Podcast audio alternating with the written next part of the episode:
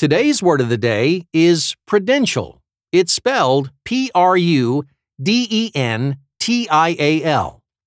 Prudential is an adjective that means exercising good judgment. Behavior that's labeled prudential is usually wise and containing foresight. So it makes sense that our word of the day's origin is from prudentia, the Latin word for foreseeing.